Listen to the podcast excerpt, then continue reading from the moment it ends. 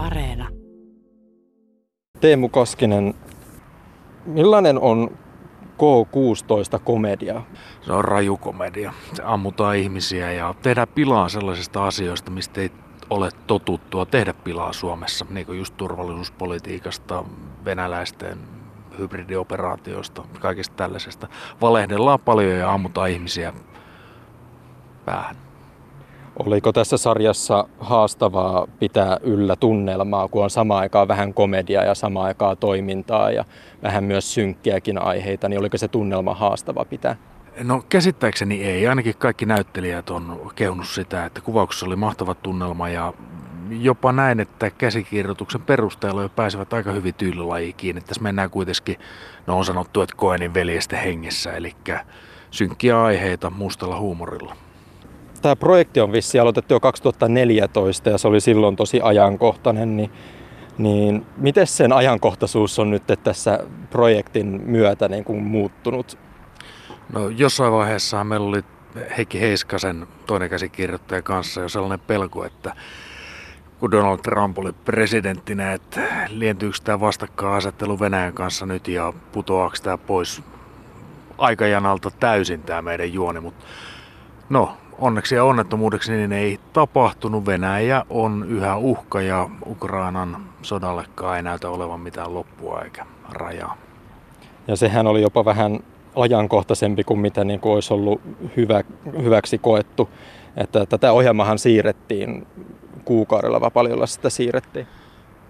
Joo, siinä vaiheessa kun oltiin lyöty aikataulut lukkoon ja päätetty, että toukokuussa tulee ulos, niin Venäjä hyökkäsi Ukrainaan taas ja siinä kohtaa yleenjohto päätti painaa jarrua syystä siitä, ettei ihmiset pelästy tätä meidän sarjaa, joka sitten taas siirtää näitä ajankohtaisia tapahtumia tapahtuvaksi Suomessa tietysti fiktiivisesti, mutta kuitenkin. Ja millä tavalla tämä, tämä tota, Pysäyttäkää Nykvist on ajankohtainen sun mielestä? Venäjä, NATO, Suomi, Venäjän hybridioperaatiot länsinaapuria kohtaan vastaan. Putin, kaikki tämä koko paletti. Ja kyseessähän on jonkunlainen salapoliisisarja ehkä. Miten sä itse kuvailisit? Tämä on aika vaikea mun mielestä kuvailla, kun tämä monia tällaisia niin kuin taidetyyppejäkin rikkoo ja muuta, niin tämä on vähän haastava mun mielestä silleen. No se on vakoilujännäri koomisessa tyylilajissa. Poliittinen satiiri, turvallisuuspoliittinen satiiri, komediallinen vakoilujännäri, se saattaisi kuvata parhaiten tyylilajia. Ja tota, sä oot aikaisemminkin kirjoittanut muun muassa dekkareita ja, ja näytelmäkirjoja ja muuta, niin, niin koetko, että tässä nyt yhdistyy niin kuin sun historian kaikki aikaisemmat työt, kun tässä on vähän kaikesta? No kaikessa yhdistyy kirjailijalla koko ajan kaikki aikaisemmat työt ja omista teemoista en pää, ei pääse mihinkään. Sama juttu kuin noissa norsudekkareissa, tässäkin on päähenkilöllä ruotsinkielinen sukunimi. Joku huomauttikin, että minkä helvetiltäkin päähenkilöllä pitää olla aina ruotsinkielinen sukunimi, Noreen Nykvist. Mutta kaikki iloisemmin on siitä, että tämä sarja päättyy Imatralle. Imatran koskeen. Kaikki hyvät tarinat aina joko alkaa tai päättyy Imatralla. Niin voisi vielä ehkä tarkentaa, että tarkentaa sillä tavalla, että kaikki hyvät tarinat päättyy siihen, että joku hyppää Imatran koskeen tai jotain heitetään sinne. Voisi kuvitella, että etenkin tällaisissa niin kuin TV-sarjoissa tai elokuvassa, niin sehän on aika visuaalinen se Imatran koske, että se ainakin siinä toimii tosi hyvin. Se on todella visuaalinen ja sen takia onkin ihmeellistä, että me jouduttiin ottamaan näin kauan rauta-ajan jälkeen, että jotain todella komeita tapahtuu Imatran kosken kuohujen äärellä. Tässä tarinassa sitten tapahtuu ainakin lopussa aika paljon Imatralla, niin miksi juuri Imatralla? No, Imatra on tietysti joutsanolaiselle kirjailijalle, joka on vieläpä Korvenkylästä kotoisin läheinen ja tuttu paikka. Ja Imatrassa on sitä omaa tiettyä, tiettyä vetovoimaansa ja tyyliä ja ennen kaikkea selon vuoksi. Mahtijoki ei ole vuoksen voittanutta ylikäynyttä Imatran, niin kuin sanotaan. Onko sulla ollut sitten näin joutsenolaisena niin niin Imatra tarpeeksi ulkomuistissa, että kotoa pystyt kirjoittamaan vai lähitkö itse sitten Imatralle kirjoittamaan ja hakemaan inspiraatiota? ei kyllä ole kaikki paikat on sen verran tuttuja, että ei tarvi kotikoneen äärestä lähteä minnekään. Et suorastaan näkee ne mielessään, mutta silti kun sitten katso tuota kuvamateriaalia sieltä koskelta, niin on se poikkeuksellista. Droneista en nimittäin tai lentokoneista on ikinä koskee pystynyt näkemään. Myöskin itse kuvauksessa, niin ensimmäistä kertaa elämässäni pääsin tämän itse padon harjalle seisoskelemaan ja katseskelemaan. Millainen kokemus tämä oli sulle?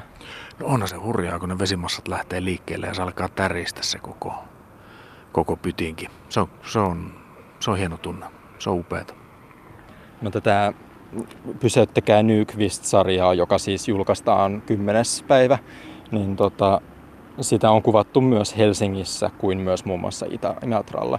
Niin osaatko ollenkaan sanoa, niin kuin, minkälaisia eroja tai yhtäläisyyksiä on niin kuin noin isossa koko erossa, että Helsinki on kuitenkin aika iso verrattuna Imatraan, niin oliko siinä niin kuin eroa, osaatko sanoa? No, mitä se nyt sanoisi?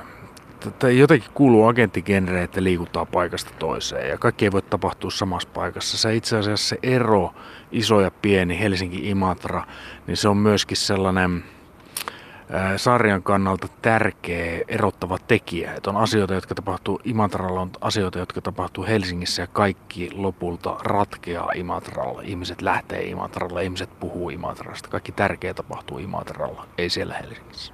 Eli tässä tarinassa ei välttämättä se Imatra ole pelkästään tausta, vaan sillä on joku syvempikin merkitys siinä mielessä. Että... Tietenkin rajakaupunki, se kaupunki, no se kaupunki, missä nitistetään tai hankkiudutaan eroon venäläisistä agenteista ja vakoista, joka on venäläisten agenttien soluttama. Ja teillä oli aika paljon imatralaisia nyt myös mukana sille avustajana ja muissa, muissa vähintään pienemmissä rooleissa, niin, niin tiedätkö ollenkaan, että kuinka helppoa tai vaikeaa ihmisiä oli saada mukaan tähän? No, mulla ei ole tarkkaa tietoa siitä, mutta ainakin kävi todella hyvä säkä näyttelijöiden suhteen.